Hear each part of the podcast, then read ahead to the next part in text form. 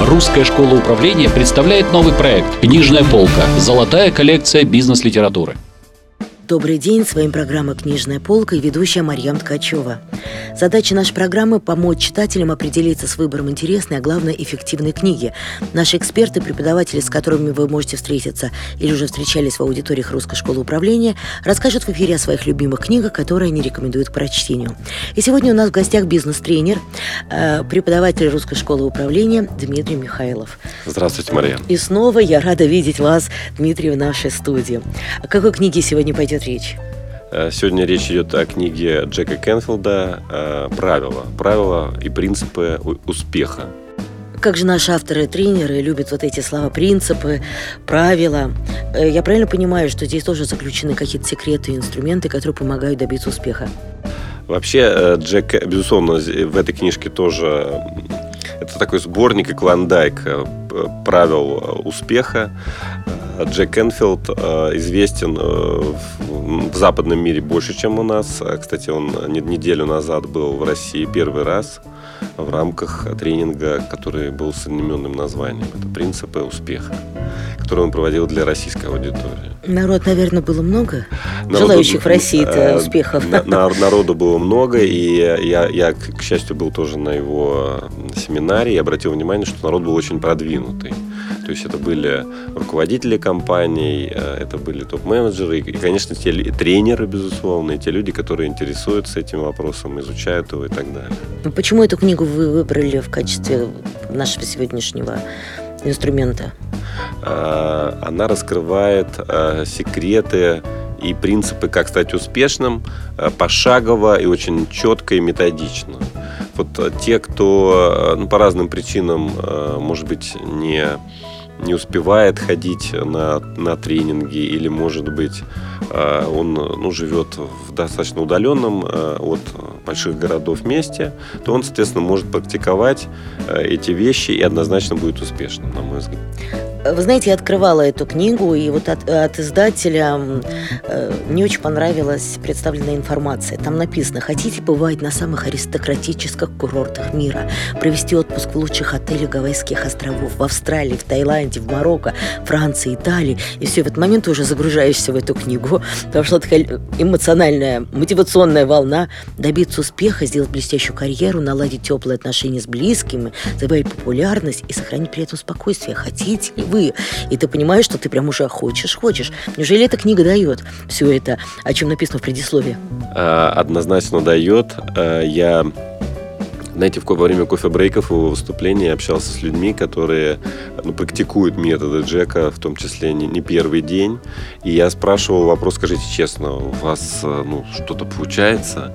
И все люди мне сказали, да, да, у нас получается. Да, у нас получается. Конечно, не сразу, конечно, не стопроцентно, но люди идут к своей мечте.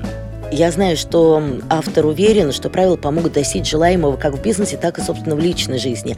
А на чем построены эти правила? А, дело в том, что э, есть люди, которые, например, в бизнесе достигают многого, но, например, э, у них э, уходят на второй план другие области, такие как личные отношения, семья, друзья, хобби. Сразу колесо баланса вспоминается. Да, да, колесо баланса начинает сбоить, да, и, соответственно, если у человека, не дай бог, там что-то происходит, какая-то в, в бизнесе сложная ситуация, то, по сути, ему не на что опереться, потому что ничего другого ну, на данный момент он не выстроил. Да? И, конечно, сейчас все большее количество авторов, и Джек Кентфилд в том числе, говорит о том, что очень важно соблюдать здесь баланс во всех самых главных сферах жизни человека. То есть в бизнесе, в личных отношениях, в здоровье, э, в, э, в посвящении времени самому себе, да, в тех занятиях, которые человек э, тратит для того, чтобы быть, э, что называется, возобновлять силы для всего остального. Очень надо это понимают все. Вопрос как? Как, как это делать, да.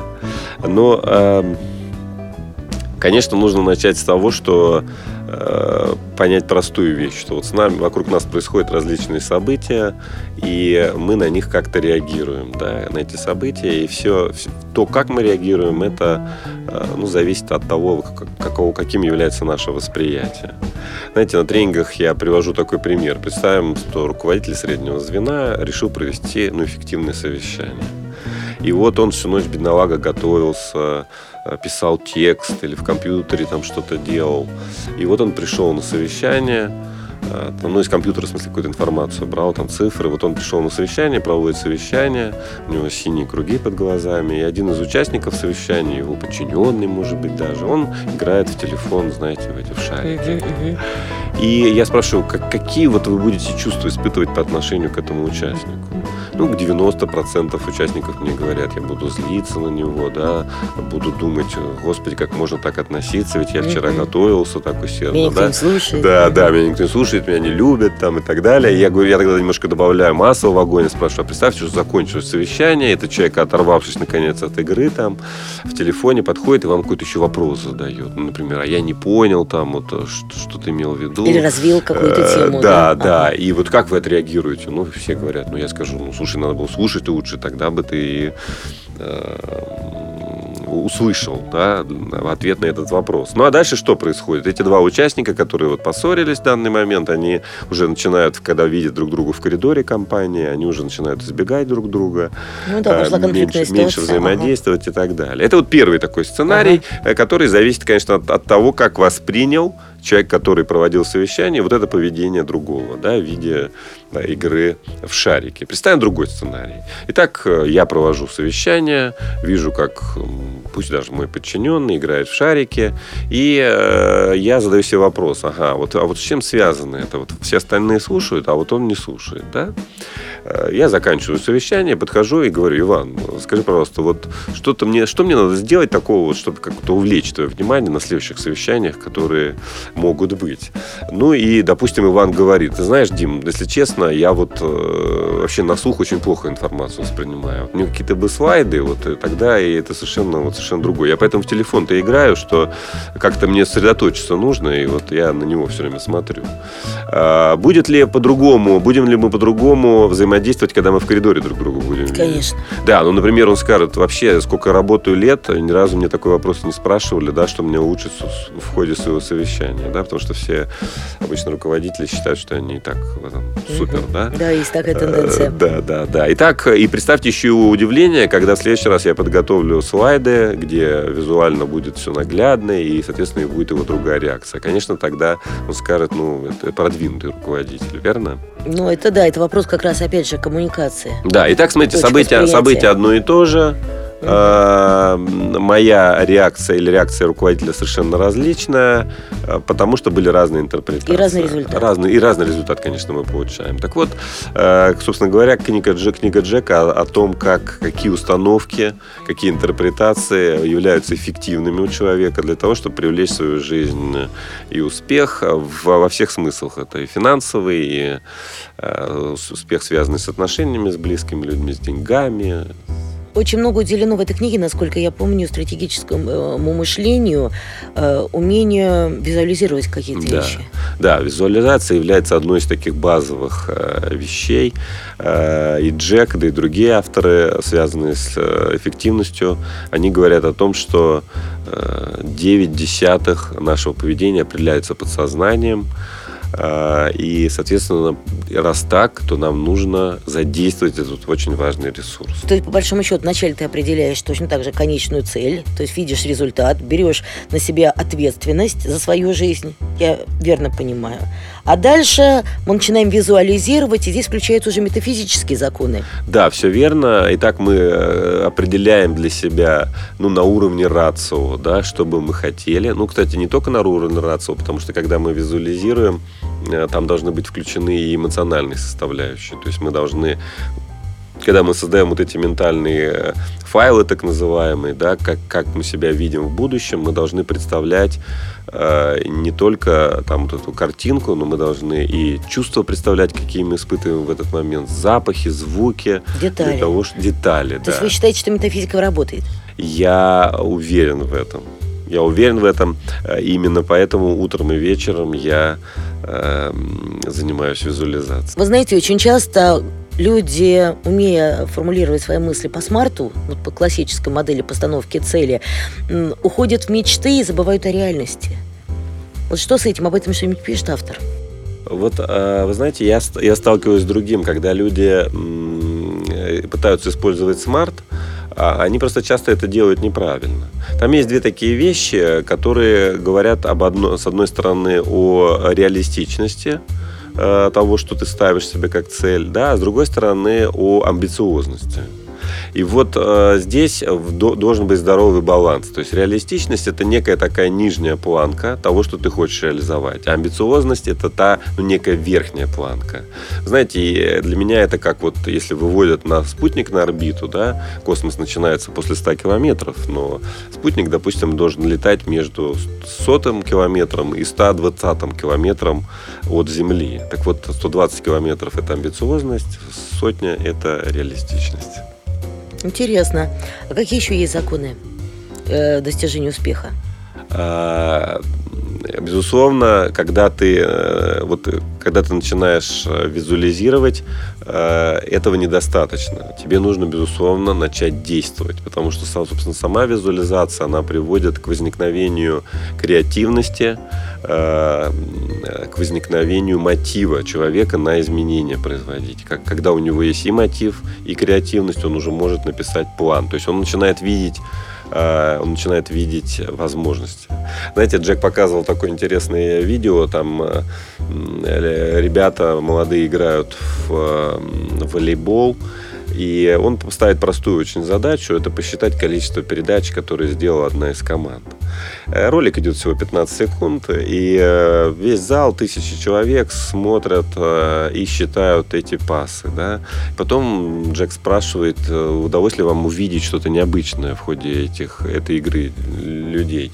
Примерно 15% людей поднимают руки, остальные не поднимают. И тогда Джек показывает этот ролик второй раз, и там оказывается, что в середине этого видео выходит в центр прямо игры, а человек переодетый в обезьяну, он стучит себе по груди, кривляется и уходит, да, и представьте, там 800 человек э, не видят этого, потому, просто потому, что они сконцентрированы на, на чем-то, чем-то, на чем-то другом. другом, да. Так вот, эта обезьяна, это некая возможность, которая бывает в жизни любого человека, и мы просто ее не видим, и продолжаем рутинно считать пасы какие-то. То есть, если да. мы бежим с бешеной скоростью, то между нами, как в поезде, картинки пролетают, и мы ничего не видим. Абсолютно верно. Ну, по дороге к своей цели. Э, я э, знаю, что у автора есть некая внутренняя система э, навигации. О чем идет речь? Что это за глобальная внутренняя система навигации? Uh, да, он говорит о том, что вот, собственно говоря, вот это видение, вот это э, глобальная идея, которой человек идет, ну, миссия, да, она помогает нам преодолевать препятствия, потому что в жизни любого, когда он начинает что-то делать, да и да, просто ничего не делать, возникают некие препятствия, верно? И она, это некое внешнее препятствие, оно обычно кажется нам достаточно большим психологически. И мы уже не видим за ним э, той цели, к которой мы стремимся. Так вот, э, вот это вот представление этой конечной цели, оно позволяет, как бы тебя эти препятствия не выбивали из колеи, видеть ну, свет в конце туннеля. То есть это такой мотивирующий, да? Это фактор? мотивирующий фактор, верно. И каким образом вот, автор учит э, видеть ну, вот во-первых, свет в конце туннеля? Во-первых, он э, предлагает э, саму цель э, э, представлять достаточно масштабной. Вот именно поэтому цель должна быть амбициозной, потому что если она довольно микроскопическая, то любое большое препятствие, а препятствие кажется нам обычно большим, оно просто загораживает эту микроскопическую цель. И там э, на тренинге, на этом семинаре другой замечательный совершенно тренер Сергей Озеров э, показывал э, наглядно это, когда между целью, небольшой целью, которая была представлена в виде хрупкой достаточно девушки, а вот препятствие было изображено в виде мужчины, такого Амбала, массивного. да, да, да, да, да.